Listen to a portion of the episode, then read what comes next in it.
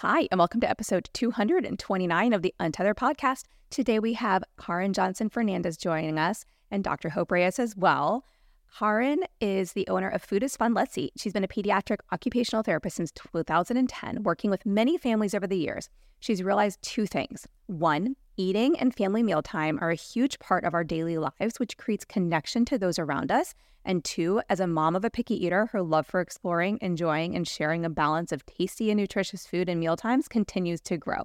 These two areas combined led her to specialize in feeding therapy in order to help families feel more comfortable, connected, and successful with mealtime in their home and the community. She's taken a lot of courses to further educate herself in learning about sensory and oral motor difficulties, tethered oral tissues, breast and bottle feeding in infants as a certified breastfeeding specialist, food progression, and overall pediatric feeding difficulties. She also enjoys values and finds it helpful to collaborate with other like minded healthcare professionals to ensure she's working with all disciplines of a child's team in order to provide the best quality care. In her spare time, she enjoys spending time with her family, trying new foods, cooking, and traveling to new places to make adventurous memories. Dr. Hope Reyes is a licensed doctor of physical therapy and founder of Moving Munchkins. She's a pediatric physical therapist and certified breastfeeding specialist as well. She services patients birth to 12 years of age. Dr. Hope completed her undergraduate studies at the University of Arizona with a major in physiology and minor in chemistry. She then went to obtain her doctorate in physical therapy at the University of St. Augustine for Health Sciences in San Diego, California, graduating with high honors. It's her extensive background in dance and love for everything Disney that gives her the ability to make movement fun for all her patients and families that she services. Dr. Hope is most passionate about educating parents so they feel confident to promote their child's physical strength and independence in movement. This passion to start her own practice, Moving Munchkins, Dr. Hope provides physical therapy services with developmental delay, torticollis, plagiocephaly, complex medical diagnoses, and feeding difficulties. She believes that infant feeding is a whole body function and collaborative care is essential for safe and effective feeding. When Dr. Hope is not working, she enjoys staying active and spending time with her husband, Aaron, fur child Lily, and daughter Brielle. Quick disclaimer all information, content, and material of this podcast are the opinions of the speakers and is for the informational purpose only and not intended to serve as a substitute for the consultation, diagnosis, and or medical treatment of a qualified healthcare provider.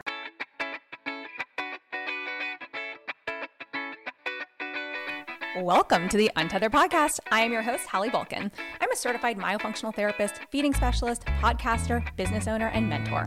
This podcast is all about getting your questions answered and collaborating with colleagues to bring you the most up to date information in the orofacial myofunctional therapy, airway, tethered oral tissue, and pediatric feeding therapy space.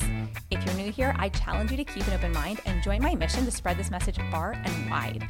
If you've been around since June 2019, thanks for being a loyal listener. As we jump into today's episode, remember to listen with correct oral rest posture. Tongue up, lips closed, teeth apart, breathe through your nose. Let's get started.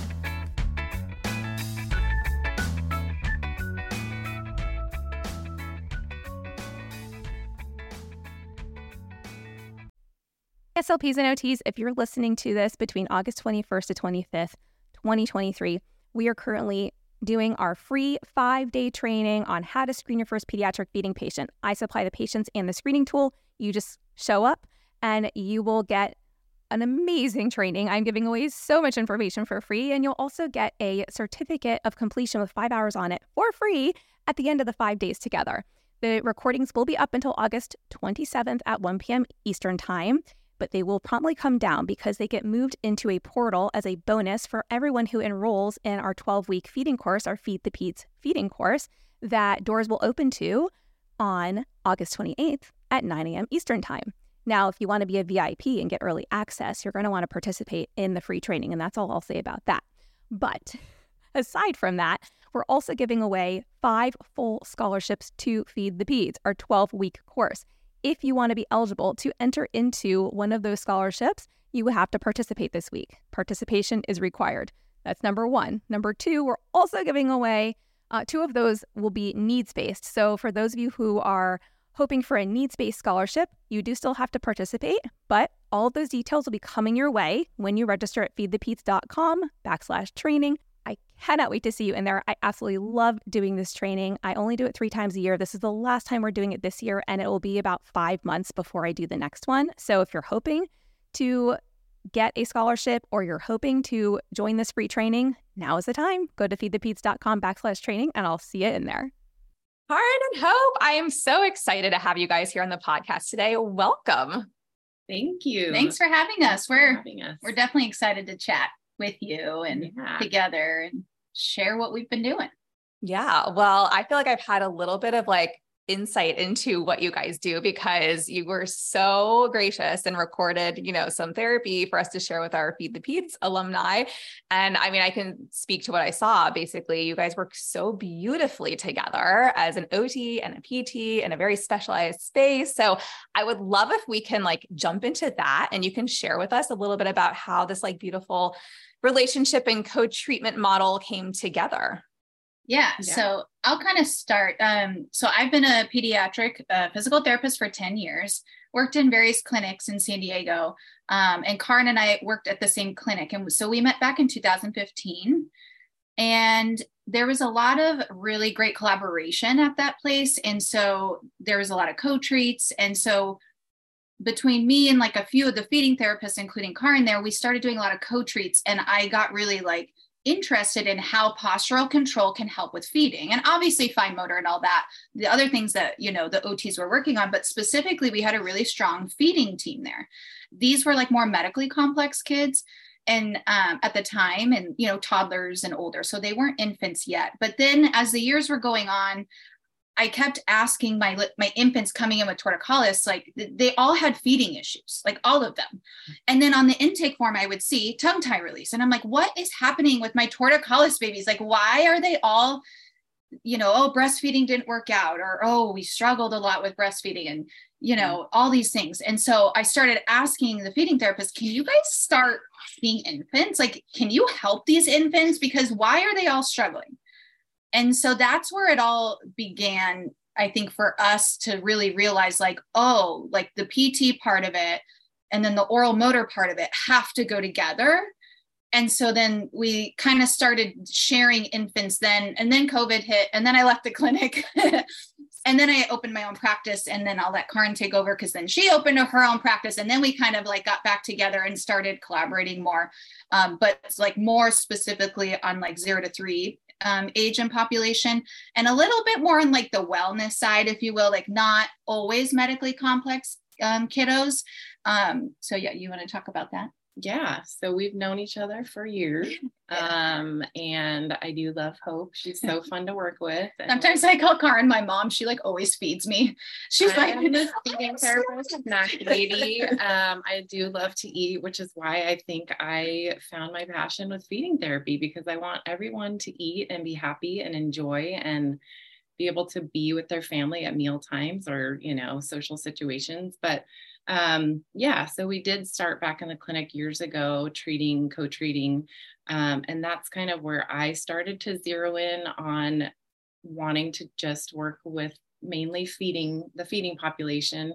So I saw, you know, the infants all the way up through middle school um, and quickly learned that I like the little ones better. Mm-hmm. Um, so, yeah, so, like Hope said, she left when COVID hit. I stayed on a year longer. And then I decided, you know, I think I just can't give as much of myself as I want to in the clinic. My hands were kind of tied. My sessions were, you know, an hour long, but I always felt rushed to tell the parents about homework and home program at the end. And I felt like it just, there was something missing.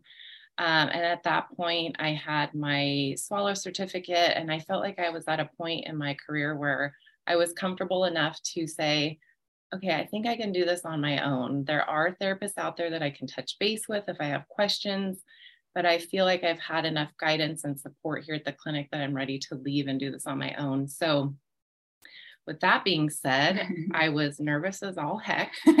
um, and I thought to myself, well, I'm going to send some blind emails out to pediatricians, local pediatric dentists, and just say, my name is Karyn. This is what I do. I'm a pediatric occupational therapist. Um, I'd love to meet up with you, uh, blah, blah, blah. And some wrote back, some did not. Um, and so to this day now, I'm still collaborating with a handful of them, um, which is great. And yes, once I did go out on my own and did start collaborating with those local providers, I was like, okay, I need hope back in the picture. in my hour session of feeding takes, you know, depending on the age of the child, doesn't matter, infant all the way to three, it's a lot. the intake, you know, on an eval. Um, if the baby's not ready to feed right away, then we do something else first. Or if it's a toddler and they're running from me, you know, it just takes a, a while to build rapport. So um, I feel like I was able to give more of myself and, you know, have hope come into the picture and do the body work piece, as yeah. she mentioned, because it is all tied together and feeding is a whole body uh, activity. That's that's kind of our our mm-hmm. motto is yeah. feeding is a whole body activity and that's why the body work piece plus the oral motor piece like work so well together yeah yeah so that's how we came up with our collaborative yeah.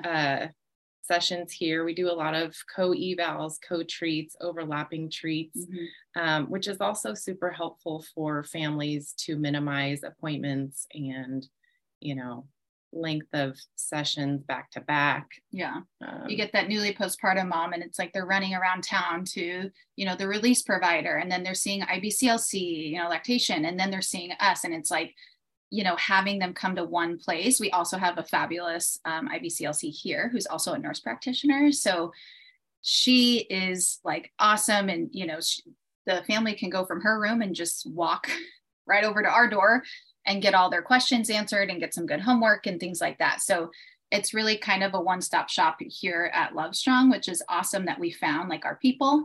Um, we always talk about how like we didn't feel like we fit in until we kind of entered the space. And I feel like I hear that a lot from, you know, different providers that treat tethered oral tissues and are in the airway space. We didn't I, I always felt like I treated different. You know, I, I was doing manual skills on a five year old, and some of my pediatric, you know, colleagues, PTs were like, What are you doing? Like, why? I'm like, But my hands, like, they tell me what's mm-hmm. happening. You know, it's not always just watching the movement patterns.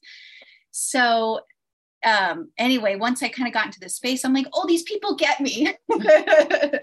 so important. I mean, I yeah. feel like that's you know uh, we talk so much about how like this is not taught in graduate school oh, programs oh, or doctorate programs. This is not something that is like spoon fed to us. We are literally doing hours of you know investing time energy money into learning this specialty and then as you work, you know, with all the patients over the years, you start to kind of go like, oh, okay, like this makes sense. Why didn't anybody teach me this? You know, and yeah. but then it's like on the flip side, finding the providers, like you said, who get it, who yeah. don't look at you like you have five heads. Yeah.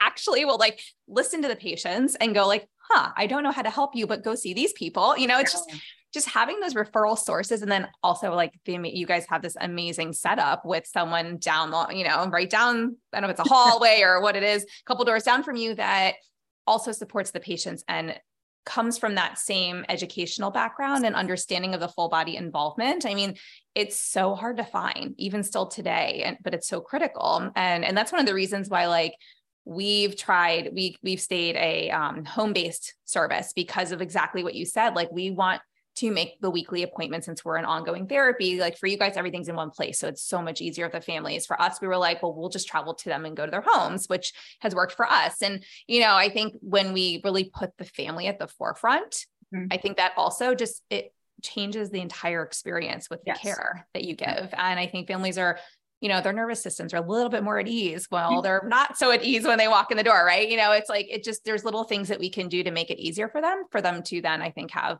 higher levels of success with the work that you're doing. So I love that. Again, you guys got like OT and PT, and you've covered the feeding realm. You've got the breastfeeding side of things. You know, I know. Um, I think um, Karyn, you have you're also a CBS, right? You have the breastfeeding credentials too. We both are. Yeah. Both do. Okay, yeah. you both do. Yeah, yeah, So I mean, it's really nice that you guys also have that understanding, but still collaborate with an IBCLC oh, too. Yeah. You we know, never we never tend to treat the whole dyad situation. That that goes real deep real quick. Yeah yeah, yeah, yeah. right. you know ibclc to like support that because we can give little tips and tricks but it's really just to understand where the ibclc is coming from too. So just mm-hmm. that little bit of knowledge was pretty helpful but and have families know that we do have some training and background in that but that we also do yes collaborate with ibclc we are fortunate enough here at love strong wellness um, to have that IBCLC, amongst other pre and postpartum providers, chiropractor, mm-hmm. acupuncture, biofeedback, um, pelvic health. so it is wonderful that we can, you know, collaborate here. We Hope and I also do home visits as well. Yeah.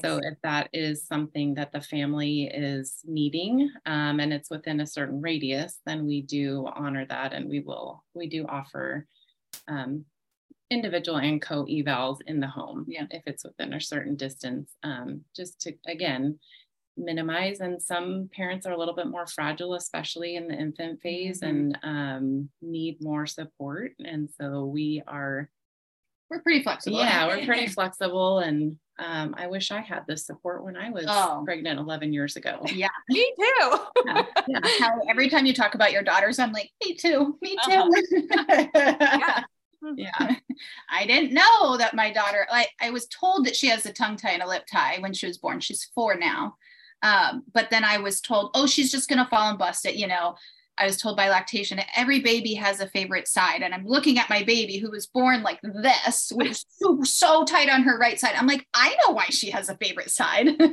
yeah. what's happening here? I don't know this. Um, so anyway, now here we are, in expansion and planning for um, a release next year, hopefully with uh, Little Star Breathe with Dr. Hannenbosch. So we're going to get there one day. It's a journey and it's it's like I always say it's like a blessing and a curse all at the same time. So it's like when you know what you know, like you know too mm-hmm. much, you're just like, yes. oh my gosh, like I can't unsee it on my own kid and also now I can't yes. not do anything about it. Oh, you know? I'm pretty sure that my daughter's myofunctional therapist is so annoyed with getting pictures and videos of her sleeping with her mouth open. I'm like, help. She's like, we're working on it. I'm like, but look at this dog posture when she's sleeping. And, you know, I've even texted, you know, Dr. Hannenbosch. I'm like, that release can't come any like, please, like, when can we do this? You know, I'm like so anxious to do it because I just see her with her mouth open. I'm like, ah. And what we I mean, it's so hard to therapy your own child. Mm. So both of us and all our, our kids, I have two girls and Hope has her daughter, but yeah. we have all um, you know, outsourced other therapists. Oh, yeah. You, it's very hard to therapy, therapize your own child. Um, so we are, yeah, we're on the journey with our kids too. Yeah. It's been great. and it definitely gives you another perspective, yeah. you know, like like when I when I connect with families, I'm like, oh, at 34 years old, I got my tongue tie released. And their jaws are like, what? This isn't just for babies, you know? I'm like, oh yeah i was like but it's a journey like you know there's a lot of therapy involved and so they're always like shocked to hear that so it's always kind of like fun fact you know where the light bulb goes on you're yeah. treating you know a three week old infant oh. and you're listing off some of the things that could present later on in life and the mom or dad in the session will just their eyes just they're like, that's me. Uh, Do I have a tongue tie? Like, What's mine? Uh, you know, and they're showing me their tongue. I'm like, uh, I, I can't die. I and don't I know. Always, yeah, we always say, oh, it's it's a rabbit hole. You're gonna it's a rabbit hole you're gonna go down, but it's a good one. Yeah. yeah. It's so it happens so often. And those, especially in evals or like, you know, the parents staying there kind of like, like you said, the light bulbs are going off and they're always like, wait, look under my tongue. I'm like, that's okay, but it's not that easy. Like, but yes, probably based on what you're telling me, but also you need an eval. So yes, yeah. that. Yeah. Yeah. yeah. So will you tell us a little bit about like your initial evaluation process so that others can understand like how you work together and you know what that might look like? Yeah. So you know, when we book an initial co-evaluation is what we call it with both of us here, it's usually about an hour and a half. So it's kind of a long time, but you know it's worth it for the parents because otherwise it would be two separate hours. And as a pt i love it if the baby's awake for some portion of um, the evaluation and it's just not possible. Like two hours is like a whole yeah. sleep feeding wake cycle in an infant. So it is nice to combine it and have it be you know just the hour and a half. Um, but basically we kind of go off of what the baby schedule is. So mom comes in and we tell them like oh you can hold baby you know um, let us know when they're ready to feed. So we always tell them ahead of time we need to see a feeding, if at all possible, whether it's breast, bottle, or solids um, during our time together. So if we can finagle that time wise, um, or you know, so sometimes we'll start with like the body work piece. Sometimes we start right away with feeding. And so when we were talking the other day, it's just so nice to have you know two brains watching the feed. We both see very different things when it, the feed is happening. So we're watching, you know, breastfeeding, bottle feeding, and I'm like, oh, did you see, you know, the posturing, or did you see the shoulder retraction, or did you see, you know? And she's like, oh yeah, and that tongue, you know. So it's like we're both taking in quite a bit when we're observing. So it's a lot of observation, and then we're both watching what's the, you know, oral rest posture when they're in tummy time, what's happening you know, with that tongue when they're bringing a toy to their mouth. Can they bring a toy to their mouth? So we're looking at gross motor, fine motor still because of the OTPT perspective, but really like how it all incorporates with the oral function. So again, a lot of observation. And then eventually we definitely get our hands in there. And I would say most of the time you can get in there with an infant, um, get in their mouth because yeah, they're little. And if they're regulated, we can do it. Yeah. Um, but there are times where we've done co-evaluations where the baby's really dysregulated and it's just sometimes I just do we're both trained in craniosacral fascial therapy which I know you interviewed Kim and Holly recently. Um, so sometimes we just work on the baby when they're like laying on mom and that's that's all we can really do. But just observing is enough for us to enough for us to go off of. Like we don't always need our hands in the mouth. We don't always need our hands on the baby's pelvis to to initiate something to help the family. So I think that's the nice part is we're flexible and I think the families are like, "Oh, cuz I think bringing a baby to a physical therapist or feeding specialist feels a little bit like there's something really wrong, you know, yeah. and they get really, you know, families can get a little bit anxious. So we try to like squish that anxiety as much as we can initially and say, we're on your baby's timeline and this is what we're going to do. You know, we can either do this. So we have the parents choose. Do you think they're ready to feed or do you think they're ready to, you know, hang out on the mat table and, you know, we can watch their movement. And so having the parents choose is really helpful for them because they feel like, oh, like this isn't going to be something that is like, you know, incriminating. We're doing this baby. together. We're mm-hmm. a team. yeah. yeah I feel like having that hour and a half time really gives us time to let the mom, usually new mom, because we see mostly infants, come in, settle, set her bags down, get comfortable. We go to the bathroom without holding their baby. yeah, we offer them to go to the bathroom. We have tea and coffee in the waiting room. And sometimes their face is just like, I can do that. Like you can watch my baby for a minute, or you know, they feel safe yeah. and and and will speak freely to the way they're feeling. Sometimes we have, recently, we had a mom who was dealing with extreme postpartum, and the whole session was a lot of being there for her. Just um, having, being like a good listening ear. Yeah, yeah. being a listener. And I think uh, when they come to us, you know, yes, like Hope said, they're anxious, nervous. What's it going to be like? What's wrong with my baby? Um, and when they're new parents um, of infants, they're sleep deprived. They are like, wow, this pediatrician told me this, and this chiropractor told me this, and now you're, you know, now someone said I should go to the dentist. So we are a, a huge listening ear. Mm-hmm. Um, and I think that giving time and just being flexible with the co evaluation is huge. Um, back in the clinic days, I felt like I had to bam, bam, bam, mm-hmm. bang it all out, or I'm not going to get this in and I'm not going to get all the information I need to write up this eval. If we don't get all the information we need in our eval these days, not a big deal. we'll get oh, it the next time. We'll, you know, we will get it at some point. We don't have a checklist out when we do our eval. It's very um, free flowing. Mm-hmm. We might ask the parents, you know, okay, we got your intake form. Tell me a little bit more about this. It says coughing. Tell me a little bit more about the snoring. Does that happen during the day? Does it happen during the night?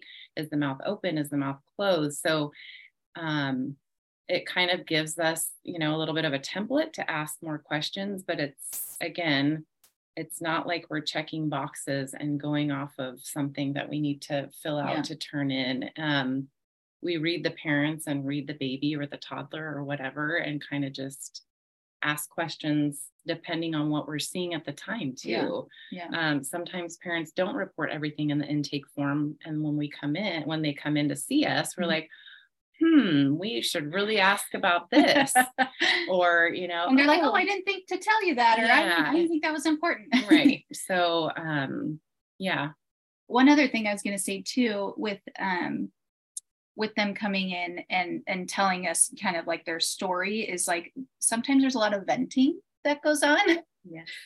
and a lot of confusion and i think sometimes even if they've already had the release done or if they're thinking about it and they're not sure and they're doing some pre you know like therapy before release it's just like you know hearing like for like the third time the same thing of what a provider has already said because at this point sometimes they've had lactation say yes you need a release. They've had the dentist say yes you need a release. And then there's that third party. So sometimes that really solidifies it for them. And i do think that we're a big part because we do have an hour and a half versus sometimes like a chiropractic appointment is like 15 minutes it's not wrong or right it's just they just don't have the capacity to sit with them. So i do think our session is a big like fear squisher and that's kind of our hope um, when parents come in. And we do get that perspective you know we, will get the response of oh this was so helpful. Like like like the parent literally like audibly Yes. "Oh, that was so helpful you know like they sigh at the end. I'm like oh that's what we want to hear.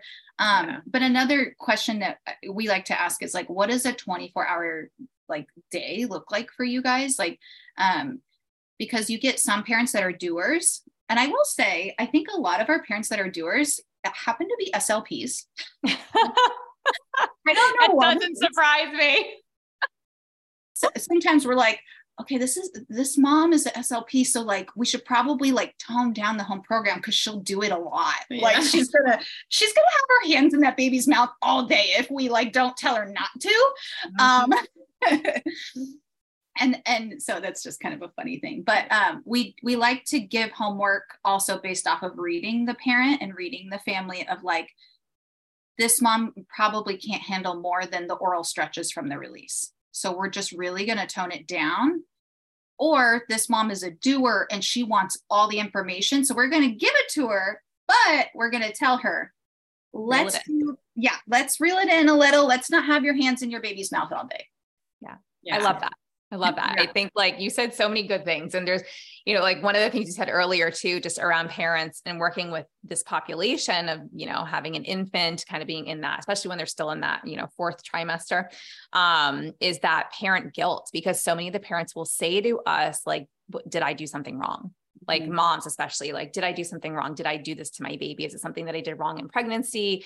And Yeah. it's, and, and, you know, I'm always like, you didn't do anything wrong. You did Yeah. the best that you could do with the information you had. There is no way that you were changing this in your part, you know, like, no, like, yes, your body created this child, but also you're sitting here Yeah. looking to get your child help. You're doing all the right things. And I think that, you know, speaking, I love how you really spoke to some parents just really need that ear during Mhm. the eval and the eval might look very different. There have been times where we barely touch the baby. Yeah. We barely get on, and not because the baby's not ready, but it's because the parent really Yeah. needs that ear of a provider who is understanding, who is going to listen, who's not going to gaslight or dismiss or tell you, oh, it's fine. It'll, you know, like you'll, your baby will fall on their face and, and, They're know, gaining weight.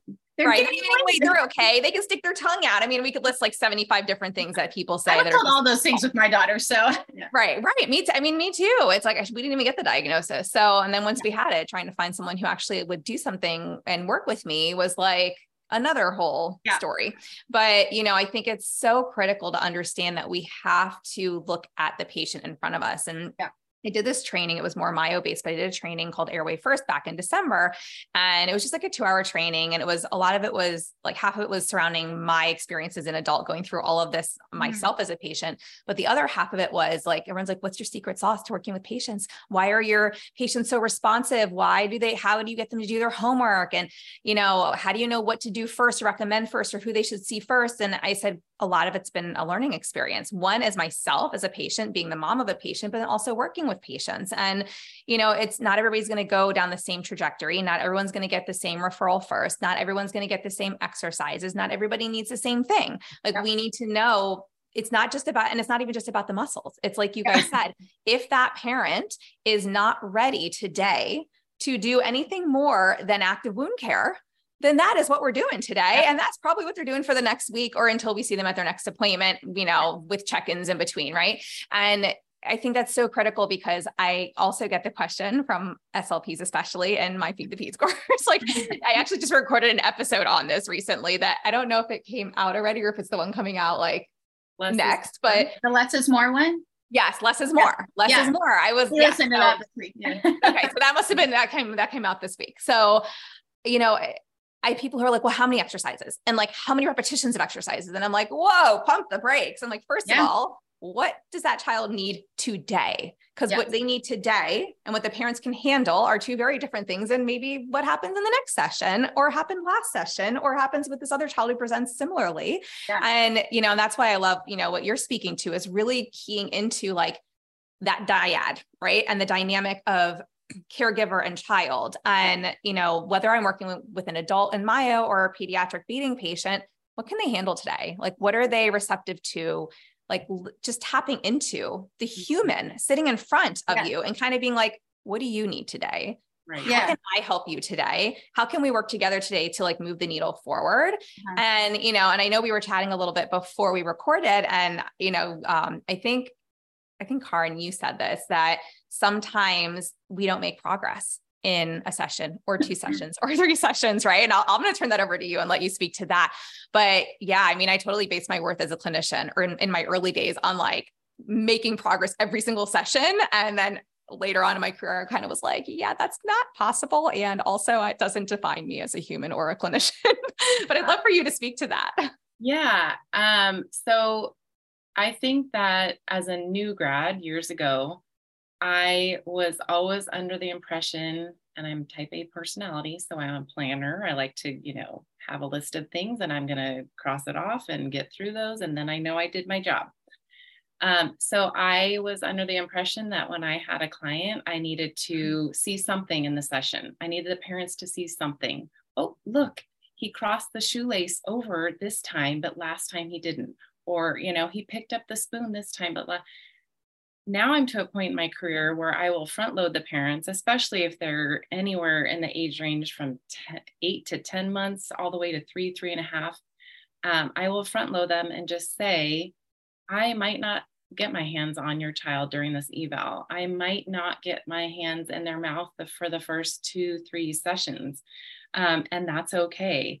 There's a lot you can do in a session without putting your hands on the child. My biggest thing is building rapport with the family, first and foremost, the family and you know the team, the caregivers, whoever is bringing them to the session.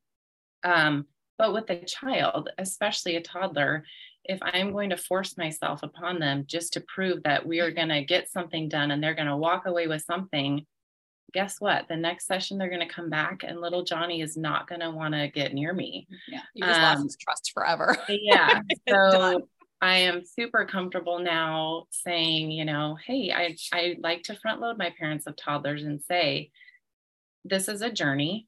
Um, you know, it, we can't expect your child, there's no crystal ball that says he's going to react or she's going to react this way. Um, just as with an infant with tethered oral tissues, Mm-hmm. Some babies progress, you know, and in two weeks we see major changes. We call them those light switch babies, where yeah. it's like a light switch turns on after yeah. the release. And we're always like surprised. We're like, whoa, what just happened? I I, I guess you're doing what you you met your goals. Like, yeah. you know, and then there's those that take yeah, then there's those that take six, months, eight, ten months. weeks. I once got an email from a mom that I was working with. I started working with her baby at six, no, probably four weeks old. And at and we had had some sessions and then at about 10 or 12 weeks i get an email follow-up email from her. Hey i just wanted to let you know we're finally exclusively breastfeeding. But this was weeks of her putting in homework. Mm-hmm. you know we saw each other every other week for all these weeks. And so that baby took a lot longer and it was a lot more effort and time on the mom's part but she was really invested in breastfeeding and whatnot but so we, I like to tell parents too that yes, there's no crystal ball. I don't know if your baby's going to show progress in two weeks. I don't know if it's going to be 10 weeks later. Um, and I think when they hear that, especially before pre release yeah. or pre doing any of this stuff, it also helps to ease because many times there's providers that will say, oh, yeah, let's just do this. It's going to fix everything. We're going to do all the ties and you'll be good to go ah, no. Like no mention of the collaborative care, right? And or any other care at all.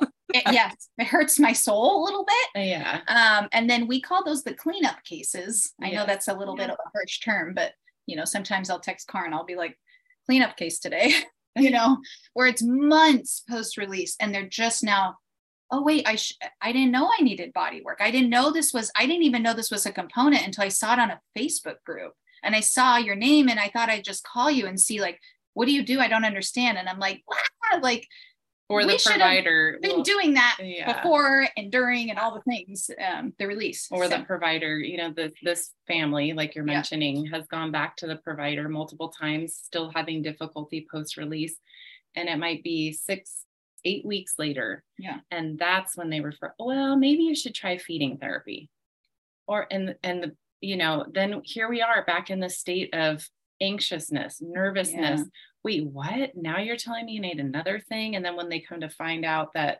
oh, maybe we should have been doing this all along, there's that guilt. It's yeah. another, yeah, it's another step in their journey. The guilt sets in. And mm-hmm. so again, we are the listening ear for many of those cases.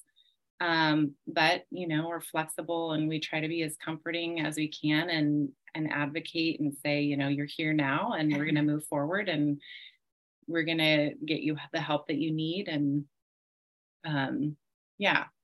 So I don't know if I answered all the questions, but yeah, no, no, no, you did, you did, and I, I'm and I think it's. I, I, sorry, I think it's a little bit less with like the body work piece. Putting your hands on a baby's pelvis is, uh, you know, or a, tra- a toddler's pelvis is not as incriminating as going in the mouth. But having said that, I will say some toddlers just swat me away the second I touch their head. They're like, nope, no, thank you, you know. So then I'm just like, okay, mom, I'm going to do it. And we have our little baby doll back there. Her name is Frenny. Um, I have Frenny, and I'm just going to take Frenny through some movements. And I want you to do it with your child sitting in, in your lap. And you tell me what you're feeling. So I kind of empower the parent. And they're like, what do you mean? I don't know what I'm like. No, we're just going to go slow. You know, we're going to do some side bending. We're going to do some rotation tell me do they have a favorite side do they have a side that's easier so then the first couple of sessions is just mom doing it then the child's familiar with me by the next two to three sessions. Then I can get my hands on the child. So it does happen for me, probably a lot less. but I think we both you know, kind of function in that way, which is why I feel like I can look at Karyn during an evaluation and we just like know what's we're like, yep, we're not going there. We have the Mr. Mouth. Oh yeah. Know, I always say I I can do it here. I can do it on you. I volunteer, you know, myself to do it at the on the parents. And some are more open and sure, yeah. And others are like, hmm, I don't know. So that's when Mr. Mouth comes yeah. into play. so we have our props to help us with like yeah. the those kids that need more time to develop rapport, which is, you know, yeah. Yeah. No, and I, I love that because that's also like one of the questions and it just came up again yesterday or as we're wrapping up one of our courses but someone at the very end of the course was just like okay but like but like what if i can't get in the mouth? Like do you refer to somebody else? Do you do this? Do you do that? And i was like okay deep breath. I was like let's take a deep breath. Okay. I was like yes one you can refer to somebody else because if they're going to go to another provider who's going to diagnose that anyways and you're confident they're not going to try and release the kids same day or next week yeah and yeah. you know before the kid is actually ready then by all means like go for it make the referral if it's important especially if it's important to the parent right? Sometimes the parents just like they want that tissue exposed they want someone to give the diagnosis. Yes. i'm like but don't let that pressure from the parent destroy your relationship with the child. Mm-hmm. As you guys were speaking to like you can so quickly you know avoid avoid losing the kids trust you can lose the trust very quickly and you can also very quickly gain trust by just tapping into who's sitting in front of you and what they need and what they're ready for. Um, and you know, it's like I even talk to like little babies when I'm like, okay, are you ready? Can oh, I go yeah. now? Like, you know, it's like I'm asking permission with like knowing that like they're not going to actually talk back to me at these younger ages. But at the same time, like if you kind of see them kind of look at you and they smile a little, yeah. or they're kind of just like, you know, they're not crying or looking like really distressed, you're yeah. kind of like, okay, they're responsive to my voice everybody's calm. Let's see what they allow. And, you know, sometimes we get in there and we do something and then it's like, they're like, okay, that was fine, but that's not fine. Or, okay, I was okay for 10 seconds, but 15 seconds is too much, you know? And, and that's the other piece to it too, where I think like just, I think if we could all kind of just take 10 steps back and not worry so much about what we're getting done in this session, but worrying yeah. about connecting, it's, it's almost like, I don't know how to describe it. I always say there's like a perfect, like, you know, dance between art and science because there, there is no perfect dance. There it's just a dance right? And it's imperfect and it's messy and you know and again it looks so different one patient to the next but it's like when you start to work with these patients you kind of connect with them in a way where you're like okay, I hear you. Like you liked that. Let's do that again. You didn't like that. Let's not do that. Um, and mm. sometimes that's how I pick the exercises that I send home because yeah. it's based on like what went well in the session. Because yeah. I want the parent or the caregiver to have success. I don't yeah. want to send them home. And, you know, I've had people say, well, no, when they do really well with something, I might give that like as a homework, um, you know, let's work on that muscle or let's do that exercise. But then I'll also give them something that the kid really struggled with. And I'm like, I think that's okay if the kid is receptive to it. Yeah. If the child's going into like shutdown, meltdown mode, absolutely never do that yeah. ever. Yeah. you know, because the parent is going to go into shutdown mode. Yes. Going to be anxious, which the kid's going to automatically be anxious. And there's that whole like interconnection of like everybody's nervous system is now in fight or flight when we need you in rest and digest. And it's like, okay, this is a mess and we're going, this is not going anywhere. So I think it's so, I love this conversation. And I know like we've come back to it a couple times, but it doesn't matter how many times I tell someone, I still keep getting that same question, yeah. which is why I was like, we need an episode on this. Um, yeah. Because yeah, you can, it's like just deep breath and try to connect with the human in front of you. yeah. I used to work in academia and I taught first year DPT students, and I would tell them sometimes you have to take off your PT hat and put on your human hat because like we're all still humans. And I think too, it's easy to dismiss the baby, as weird as it sounds, as a human, but babies have preferences and they have tolerance levels and they have nervous systems just and like toddlers and they communicate. And so, you know, when you think about like a torticollis case and, you know, oh, we're going to stretch the neck, which by the way, I don't, I don't do any stretching of the neck. It's just, I treat torticollis a little different, but, um, stretching of the neck and the baby screaming or tummy time. And it's like you know these parents are told well i have to do this many minutes. Mm-hmm. and the baby screaming i'm like they're not learning. They're not releasing right. tension if they're screaming. Like so we have to respect that that's what you know your baby has a preference and your baby's telling us and that's their way of communicating. So we have to find another way. We have to find another position another time in the day where they're more regulated and they're happy um, so we kind of give parents the grace of like not pushing it when we have those type A moms that are like, but I have to do this five yeah. times. It's like, well, in a perfect world, yes, but that's not human. So, like we always tell parents before any oral stretches, anything where you get in the mouth, you're going to tell the baby you're going to get in their mouth. And they kind of giggle. Like the parents are like, what? You know, like, yeah. are you serious? But I'm telling you, like you said, when the baby locks eyes with you and they're cooing at you and you're mm-hmm. like touching their lips, you're like, here I go. Can I come in? And I literally show them, do you see how your baby just opened their mouth to invite me in? They literally do it. Yeah, if they're regulated, they're like, oh, and they open their mouth and then i'm like now you can get in there and i think an, a thing to add to that too is that now that we're both out on our own one thing that we offer for parents is to text us to yeah. send us videos so that if you have questions if we send you home with one or two pieces of homework we do it here in the session they do it here in the session but maybe when they get home it looks different or maybe they're wondering if they're doing it right and they don't want to wait uh, we don't want them to wait yeah. until the next time they see us because usually it's not weekly appointments. Um, so it's bi-weekly usually. usually. Yeah. So we have this open communication system with our families and we do. I get texts almost daily if not every other day, or videos, you know, hey, here's the sleeping tongue pose. Hey, this is what the snoring sounds like. Am I doing this exercise right? I don't know if I'm getting, you know, under the tongue right or whatever. Um, but I think that having us so close, and we yeah. do say that we'll respond within 24 hours because we both have families and they're very understanding. And yeah. I feel like it's just another level of we're just bringing another level of comfort human another yeah. hu- you know humans yeah. we're listening ear and they feel so validated yeah um and really buy in and com- you know they're compliant with what we're giving mm-hmm. them because we are flexible. And I will say, yes, try for a series of three. If you get one out of three and that's all you can do, that is awesome. Life happens, you're tired, you are a new mom, and that is huge. So if there's three days that go by and you're like, shoot, I didn't do anything Miss Karyn told me to do, that's okay. Yeah. We will move on, we will move forward life happens because it does. Well, and, and it's also weird for these parents to get in their baby's mouth. When yes. have you ever gotten in anybody's mouth? Like yeah. it is definitely you know a tactile skill a coordination skill to be doing like these lip you know stretches and like oh do you feel that band in there like some people don't have great tactile sense to feel right. the really really thick masseter you know that's in there that you can like uh, release or you know oh do you feel like like i was saying earlier it's easier to one side or the other? Sometimes the parents are like panicking no. like i don't feel yeah. anything. And i'm like that's okay. They're not they don't you work with their hands in this way. So that's why it's like oh if you do a series of three maybe by the third repetition you're feeling what we're talking about um, so I think there's definitely a like a physical kinesthetic learning curve for some of these families. For sure. And I, I always kind of joke with them. I'm like, oh, by the end of the time that you're doing the oral stretches, most of our providers, you know, say for four weeks to do them. And so, oh, by the end of the four weeks, you, you'll have mastered it and then you'll be done. but it's so true because, you know, even me as like a new clinician, right? Like I hadn't been in people's mouths. And so yeah. kind of just going back to like where I was way back when, you know, now having a parent with an infant, obviously obviously I was also that parent with the infant. My second one was released at five days. We did, you know, body work with her and I worked in her mouth and everything.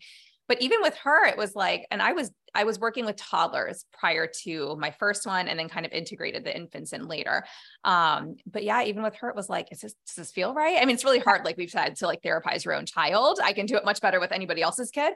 Um, but these parents don't know like what something feels like or what it, sh- you know, what should it feel like? What shouldn't it feel like? You know, and I, I love that you spend time with them because we do that too, is, you know, we want them to feel comfortable when they leave. If you just show a parent a video, and give them a piece of paper, they don't get their hands on doing it, practicing it, there's very minimal chance they're going to do the homework because oh, yeah. one they're afraid they're going to hurt their child 2 mm-hmm. they have mm-hmm. it's it, there's a lot of fear and then that ranks up the anxiety and then the child is not going to be as receptive like we've talked about you know it's that nervous system is so important so i love that you guys are spending this time educating and also making sure they feel good about you know oh yeah okay now i feel it. Okay now i think i know what you're talking about. Okay now we're one step closer to like feeling successful with this.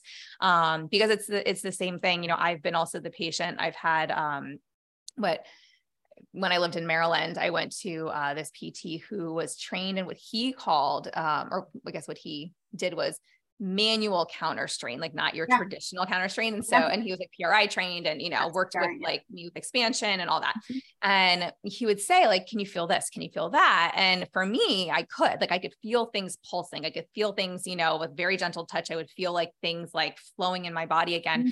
And he said to me, he was like, I'm pretty sure that like only 33% of adults can actually like, oh. feel this in themselves. Yeah. I think that's what he said. And I was like, huh. I, like, and I remember that clicking, like this must have been five years ago, but that clicked. And I went, oh, okay. So if these parents can't even feel it on themselves, these adults, like, I wonder how many of them actually can't feel it, even like when I'm sitting there training them, their hands yeah, are in their kids' mouth. Like, are they not? And like you said, different like tactile input, you know, for different hands. And so when you said that, I was like, yeah, that's a really, really, really good point. Cause even as much as we train them, it's like parents are like, am I giving enough pressure? Do I do it yes. harder? Is it too oh, yeah. light? And, you know, they don't have a good feel for like what to do. And again, that fear of like, I don't want to hurt my child. We're like, well, nobody wants to hurt your child. And no. we didn't be doing this. It was going to hurt your child, but it's okay. Like we're going to work through this together. Um, but I think that level of support is amazing and it's critical, especially with infants. Yeah. Yes. I think with that being said, too, and the the whole tethered oral tissue post release. Mm-hmm. Um, the provider that we mo- work most closely with, Dr. Hanan Bosch at Little Star Breathe, um, we try to see the patients within a day or two or three days. Um, we both work out of the office there one day a week now as well, doing wound care follow up. But I think that trying to see a family within that first one to two to three days for the very reason you were just speaking about is huge because when they're in the console and they take the video of how to do the stretches or they're given the handout or whatnot it's a lot you know it's an hour consult and what whatever what have you. It's a great consult.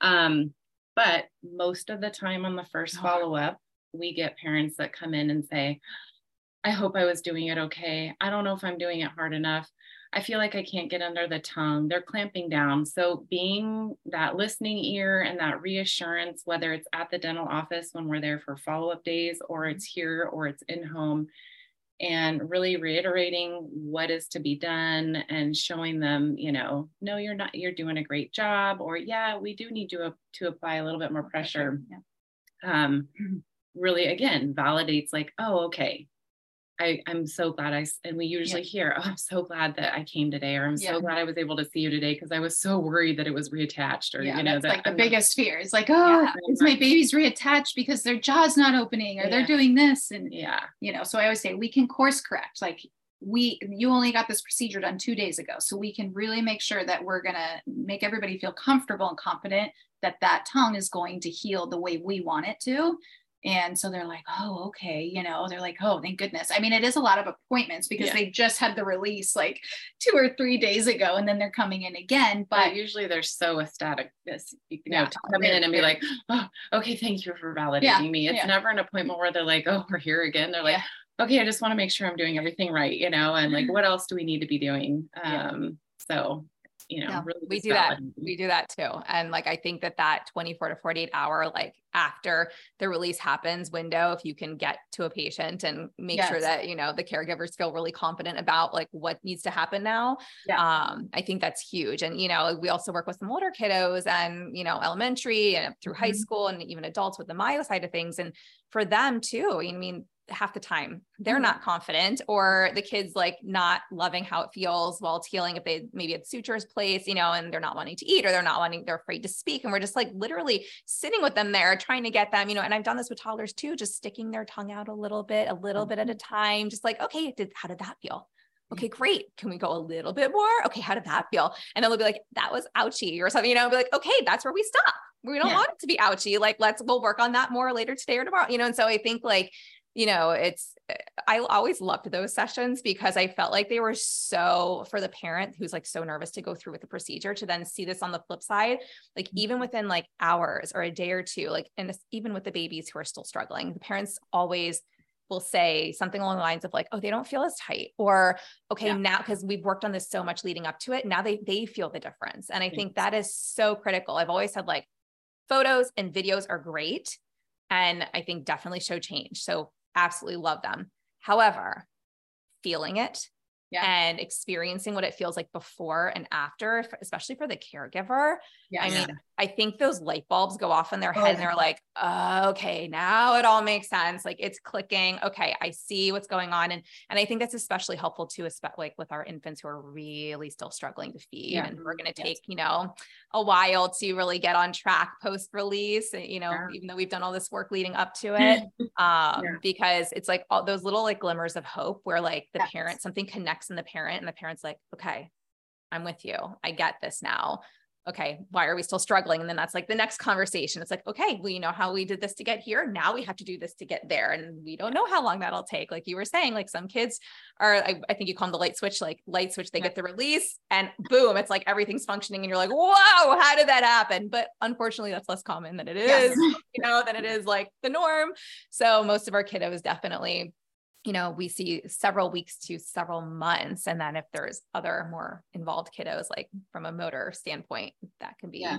plus of, you know, follow-up therapy, depending on what's going on. But, but yeah, I think I love how you guys take this, this approach that's very supportive, I think, and very, you know, family forward, because that's, I think that's how it needs to be. There's way too many. Well, and I think too, like the providers we, the providers we work with, like, you know, specifically Dr. Hanenbusch, like she emphasizes what we need to get done too. So it's like if we're all saying the same thing to the family and they're getting that repetition of like, yeah, it's gonna, it, you know, she never promises the light switch situation. And in fact, she probably more often says it's Don't gonna take some time. It's get, you know, she, and I think like I can always tell, like I don't even need to see on paper if the fa- like where the family got their procedure done for their child because if the family is more open to the therapies and they're more like their expectations are set better um, you know by certain providers who do that education and take that five minutes to say hey listen this is a journey. This is you know even with those infants like the mom is in pain breastfeeding and all that. Like you i want that light switch to happen but like realistically realistically those families are so much uh, like better supported and better you know their expectations are just set and i can always tell if they've heard this from their IBCLC or the release provider before they come to us. Well, many of the families too, I will come to the first session and they'll say, Oh, yeah, Dr. Hanenbosch said her part takes care of the anatomical structure, but we need to work on function and we need to work on. And I'm like, Oh, I didn't have to. She's already said it so beautiful. Which is huge. But you know, yeah. I, yeah, I will reiterate that. And I will say, I'm sure Dr. Hanenbosch said in your consultation that her part, you know, strictly takes care of the anatomical portion of what's going on. Um, myself and Dr. Hope are going to look at function and how is this impacting feeding function, you know, motor movement patterns, tension patterns. Yeah. Um, the dentist doesn't do that part you know so that's why we are a team that's why we collaborate you know um, and when they go back for their third follow-up which is their last follow-up four or five months post we hear from dr hanenbosch all yeah. the time is like no. wow like fine. what a huge like yeah. different totally baby different, different mom yeah. you know the mom's not Relaxed. coming in holding their baby with their shoulders up like you can just tell the parents look different too yeah yeah that's that's the fun part you know to see like that end journey like success cases and you know parents that have reached their goals and you know it's just fun one thing i just want to add too quickly is um when we when i like first came into the space and went out on my own i was so used to having kids in the clinic on my caseload for months at a time years at a time and so when I was in this space and on my own and working with these more typical kids, um, I felt like I was doing something wrong at first because I would have maybe three sessions, five sessions, six sessions. And then I was like, I don't think this kid needs me anymore. Like, what is going on? Am I am I not seeing something? And I would see something. Am I missing something? I would, you know, call Hope and be like, hey, you know and she would say the same thing and i yeah i feel like the time the energy um, the collaboration the collaboration really is like so huge yeah. and so it took me a few months of mm-hmm.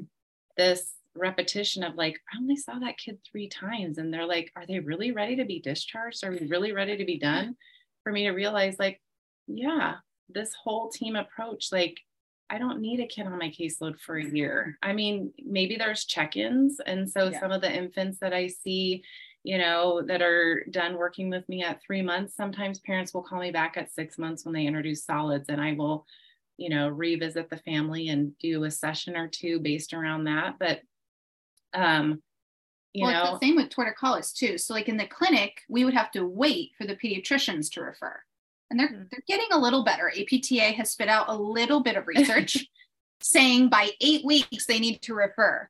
I'm like, I had a 20 day old in my office the other day, and I'm like, yes, yes, yes. And I'm like, guess what?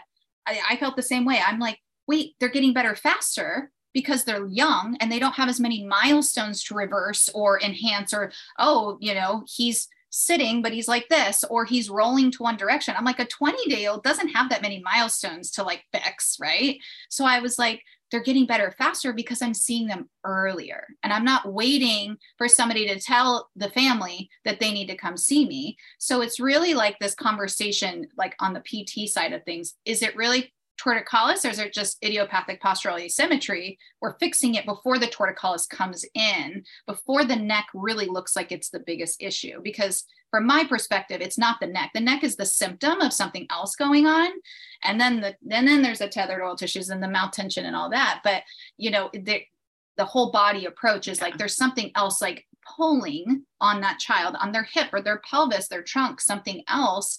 And the neck is just you know so we could stretch the neck all we want but it's you're not going to fix the problem and the tilt's not going to go away until you look at the trunk so but I get these babies like discharged faster. And when I was in the clinic, I wouldn't get a baby with torticollis till like four or five months. And I would always think to myself, where were you three months ago? There's no way that this just happened overnight. And these parents would say, oh yeah they really did like looking you know to this side but i didn't think it was a problem because the pediatrician, pediatrician didn't catch it or, wait let's wait and see yeah let's wait and see or my favorite one is just oh yeah just dangle a toy to the side that they don't like to look. I'm like well babies avoid movement that challenges any tension. So there's no way they're going to look to their non-preferred side unless they get that body work done. Like i don't know how you're going to do it unless you just force it. Um, but getting them earlier is like it's almost like wellness versus reactive care. And i love being on the wellness side.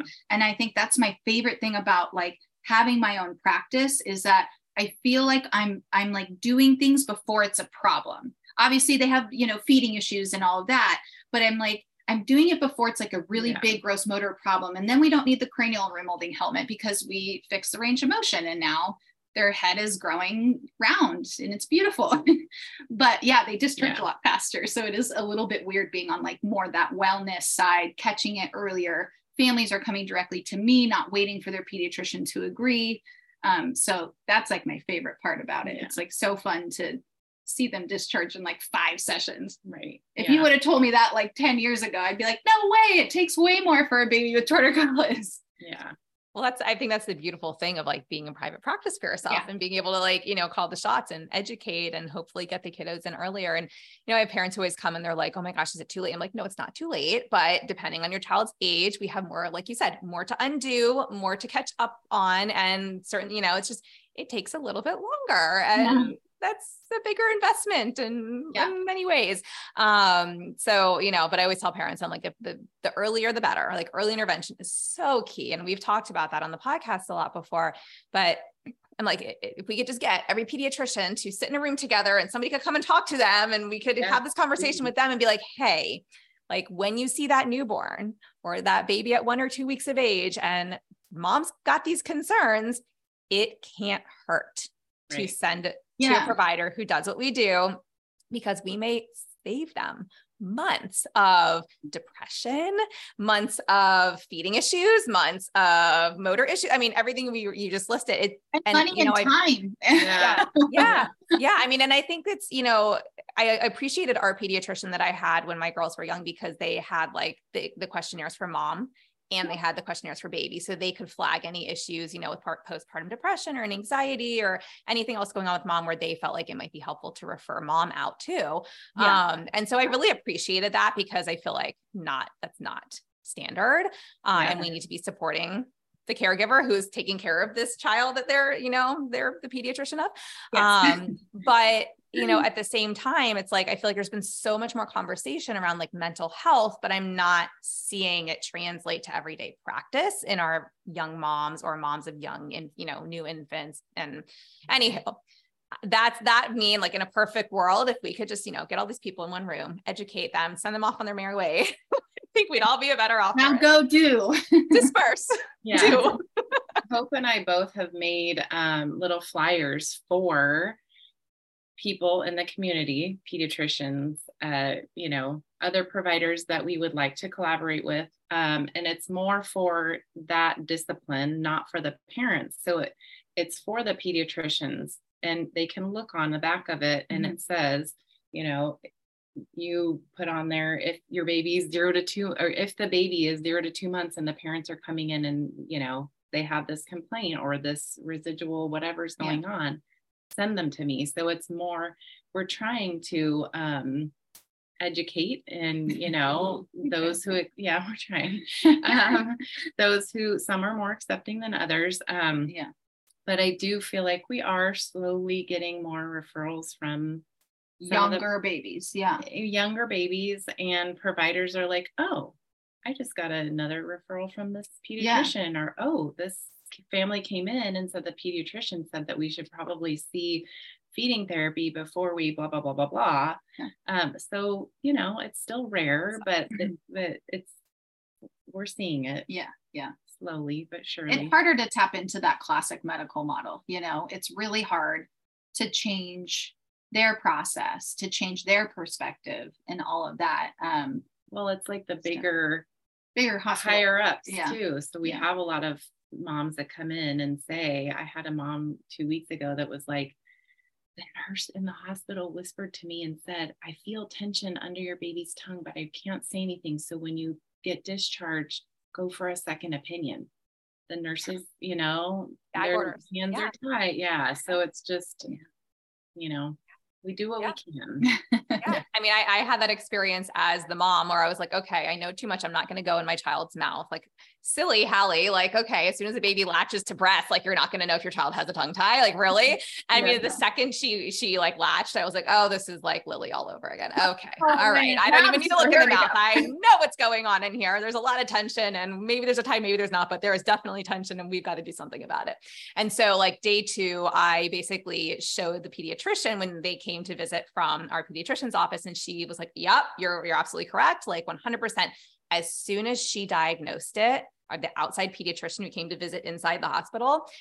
Then the nurse was like, Oh, do you want our hospital to, doctor to release that for you? And I was like, Don't touch my baby.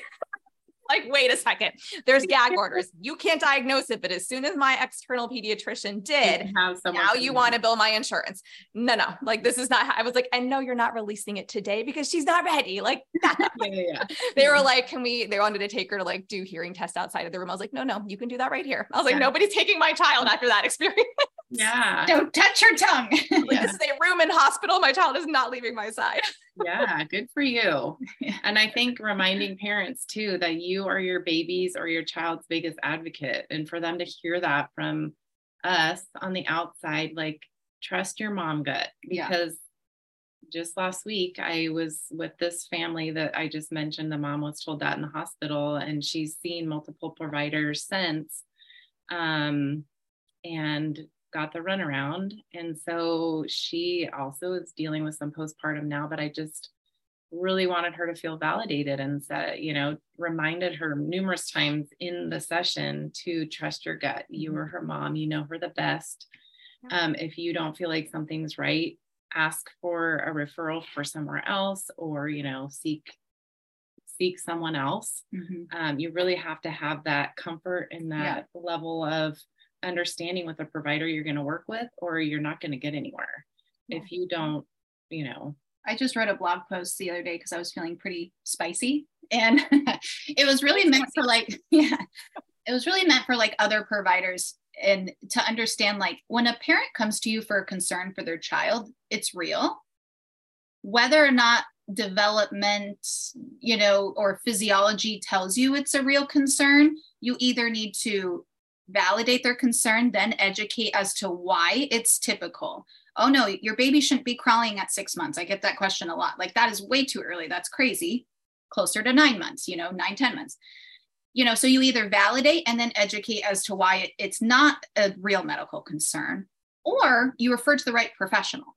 And if you're not the right professional, like you, you only have two options. Like it's not that complicated. So, but I think a lot of times, like in that classic medical model, we mm-hmm. forget to validate and then we don't educate and we just say nope it's not a big deal. But like they need to know the why. Why isn't this why why shouldn't my six month old be crawling? Because i had a play date with another kid and that seven month old was like on their tummy and my kid doesn't even do this. And i'm like yeah. you know like so like that that validate then educate like that doesn't happen a lot of the time.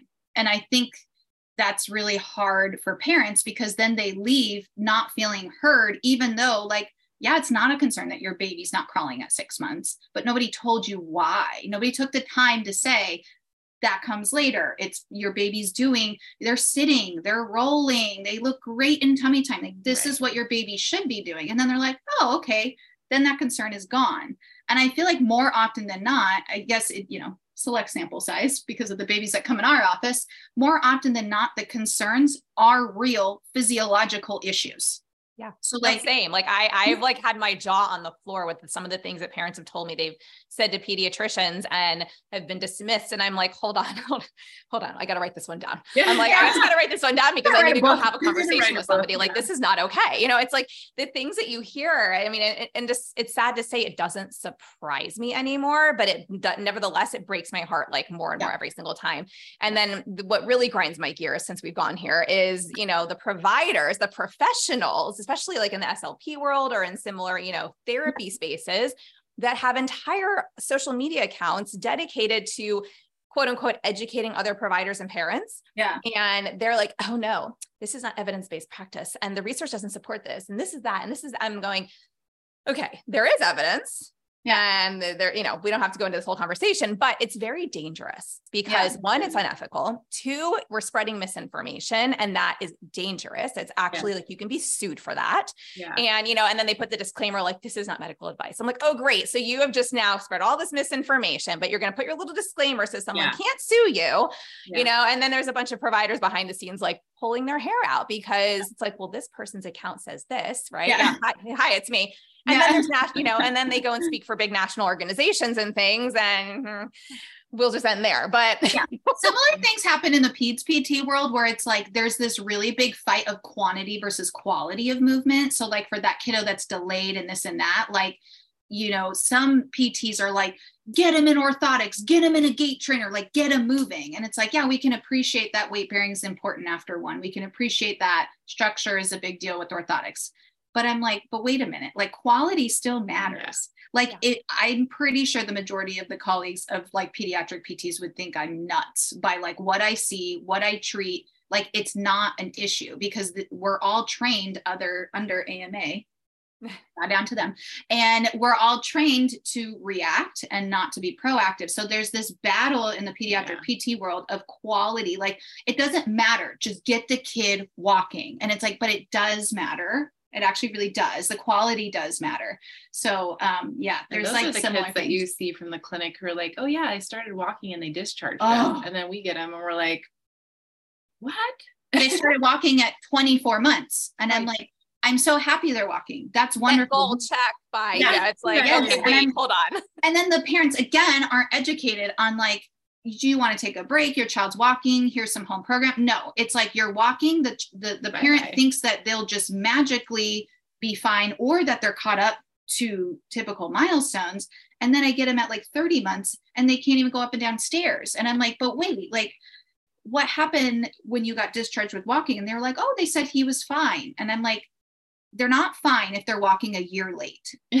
It's not fine that's a whole other, yeah, that's a whole other. That's a whole other volume. But yeah, yeah, so the quantity versus quality is huge. And same thing, the the quantity people are the loud ones yes. at the conferences. They're the ones that are like, this is evidence-based because there's really only evidence to practicing the task to make sure that like the motor milestone is achieved. And I'm like, how can that it just doesn't to what expense like at right. what expense to yes. the child what and ex- what else are we not working on But you know it's like it just completely dismisses root dismisses root cause medicine and i, I do yeah. love yeah. that like there are people in this space like especially with tongue tied you know yeah. infants and everything that are working on research and publishing things and you know trying to really beef this up a little bit so that we yeah. can hopefully silence some of that.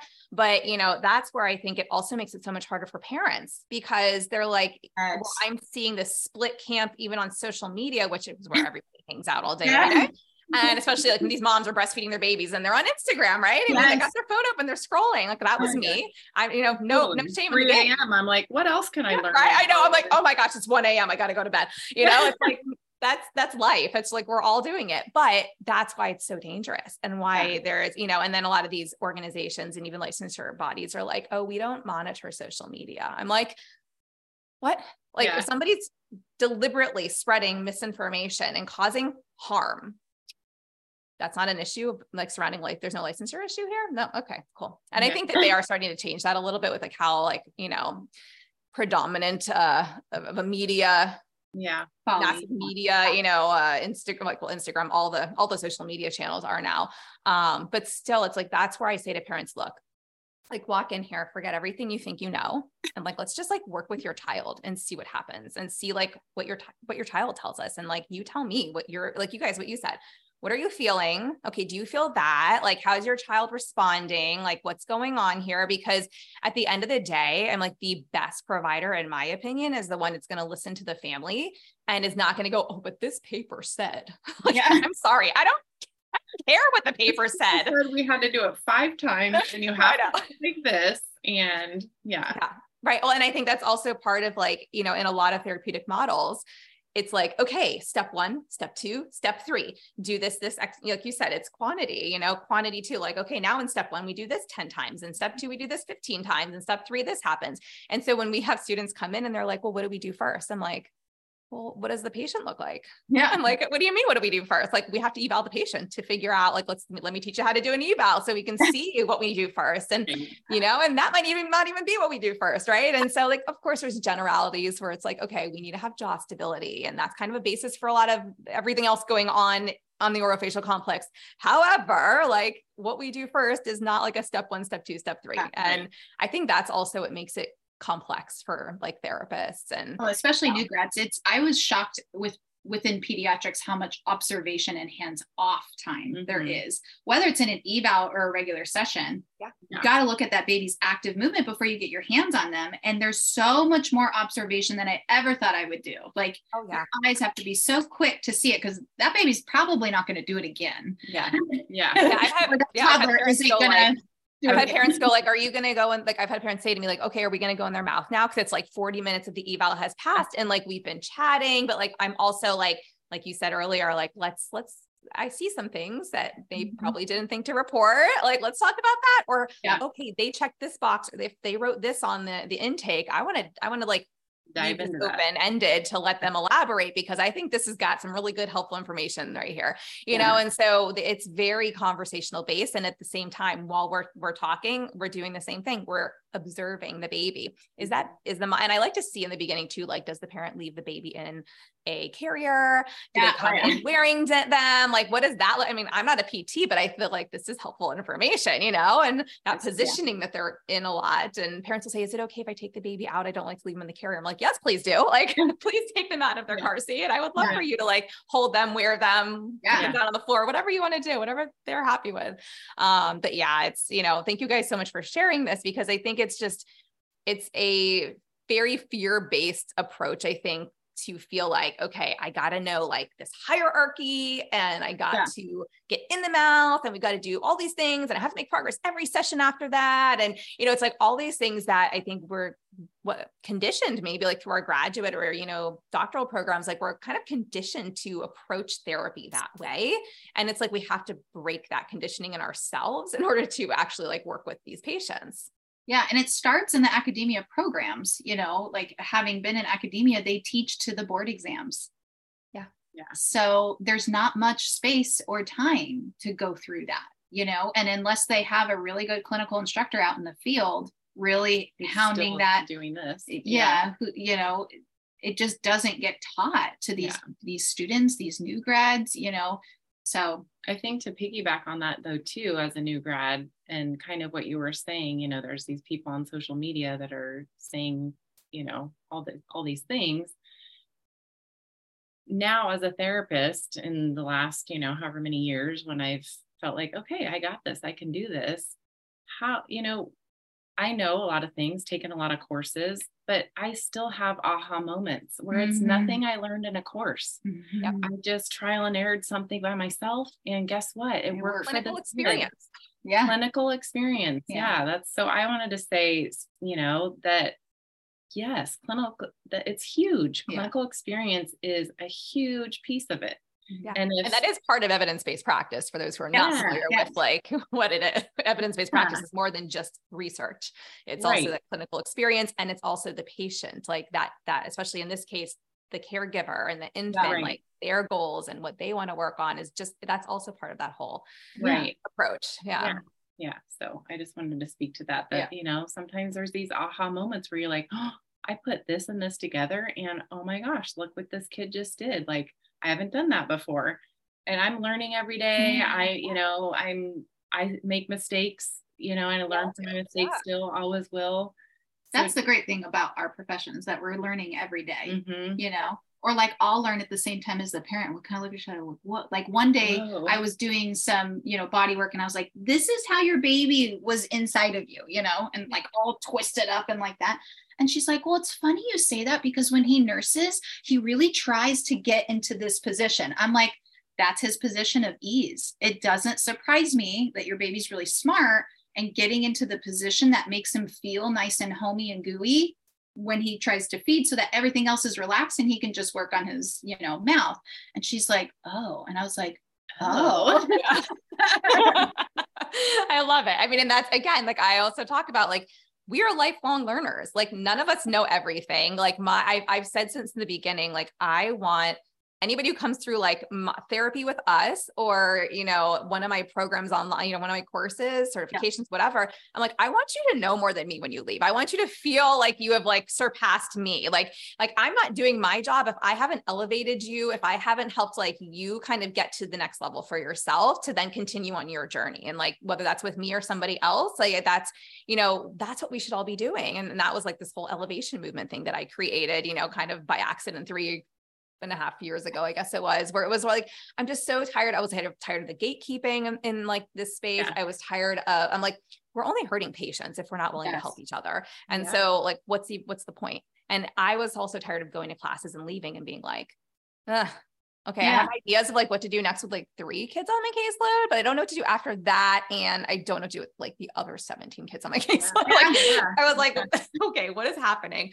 And totally. so I just was like, all right, I'm done. I'm done. Some like no more. Like we need to have something that speaks to like what what I wish I had as a new grad so that I could, or even like later in my career, yeah. just so that like there's a jumping off point. There's something that makes me start to think critically. Like I was like, I feel like I'm leaving these courses and I'm just like, I don't, I don't know, like, I don't know what to do next. And it was mm-hmm. more through like my clinical experience and talking with other colleagues who kind of helped me bounce ideas back and forth that I kind of started to go like, okay, yeah, let's try this with this kid. And like, I don't care if there's an article that supports that or not, because it's what works for this child. And that, in my opinion, is the best therapist can think critically Yes. Mm-hmm. And work with the child and kind of feel what's going on. And that takes experience too. So I always tell like our new grads, I'm like, breathe.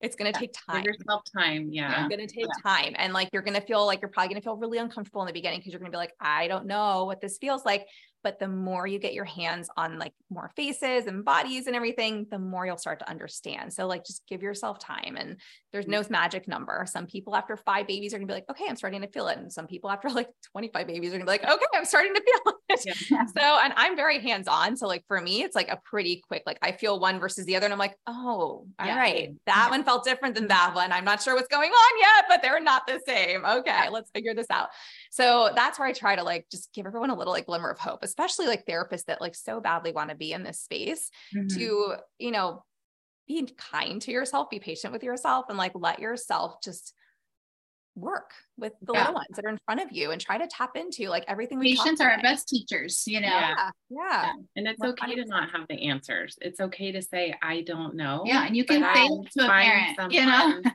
i will find someone that knows and get back to you or i will do some research and yeah. get back to you as a ah. new grad i always felt like i had to have the answers yeah. and what if this parent asked me this question in an eval and i don't know i'm going to look so bad and yeah. you know no you, yeah. you will never know everything. Yeah. So if you don't know, you don't know. And a parent feels much better hearing you say that than coming up with some fluff because you feel like you have to say something, say yeah. something, fill the space. Yeah. Um, but 100%. it does take time and it does, you know, it can leave you feeling uneasy, but yeah, saying no is okay. Like, mm-hmm. but you're, yeah, and you're human. You're human. Mm-hmm. It's like stay in integrity with yourself. Don't make something up if you don't know it. And like you said, the parent is going to be so much more appreciative. If you're like, you know, hey, I don't know, but let me let me connect with a colleague and I'll get back to you. I yeah. think a parent's going to be like, oh my gosh, you're actually going to like go talk to somebody else to try and get me an answer yeah. versus like just you know they may believe what you tell them whether it's true or not unfortunately but you know that's where i just go back to like just tap into like what you're feeling in the moment, who's in front of you, like, and you, nobody knows everything. I yeah. don't know everything. I know you guys don't know everything. I know the educators that are like 30 plus years older than us that teach in the space don't know everything. And, you know, I think that these are things that are not like being human is not discussed ever. So yeah. just remember it's okay to be human. And, We're and even one of the things too, yeah. that like in the beginning, when I was working with um, infants, I was straightforward with my patients because I was like, they're private paying. I want them to know that like, I really used to working with toddlers, but I've recently done a lot of education in the space. I'm collaborating with a lot of colleagues. We're doing some co-treat type of things, you know, but at the same time, like I'm new to working with infants. And so I would tell parents straight up, like, I'm a feeding therapist, but my my expertise really has been 12 months plus. I'm newer to working with infants and I'm here for you and I'm we're going to work through this together, but I just want you to know that.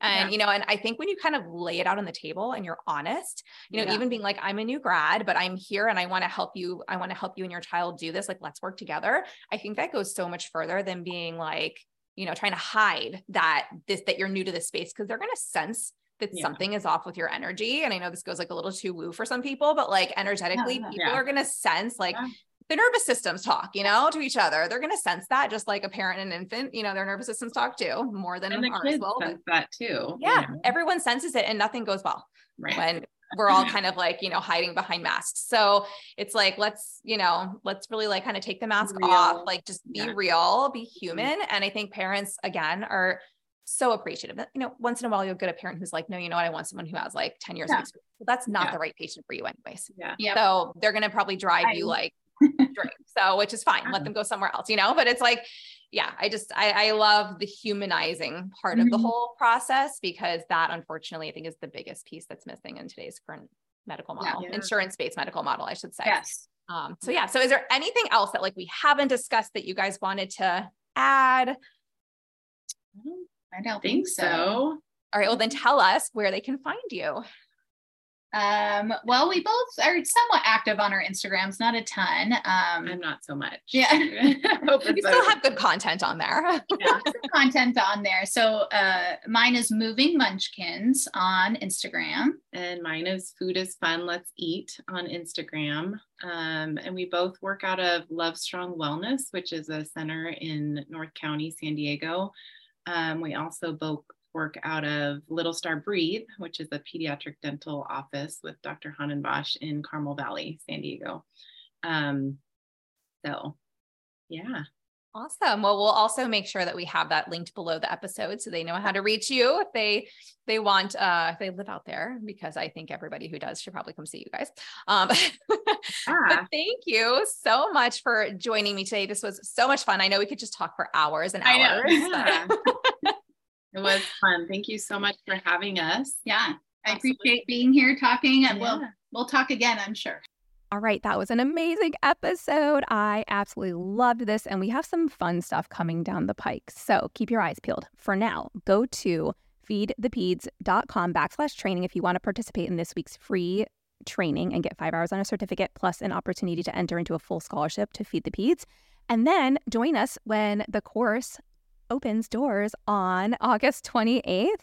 2023 at 9 a.m. Eastern Time. Doors will only be open for five days, closing on September 1st at midnight Eastern Time. So be sure to join us for the free five day training and put yourself on the feedthepeds.com waitlist if you are not already on there. Cannot wait to see y'all inside. This is the last time we are teaching this this year.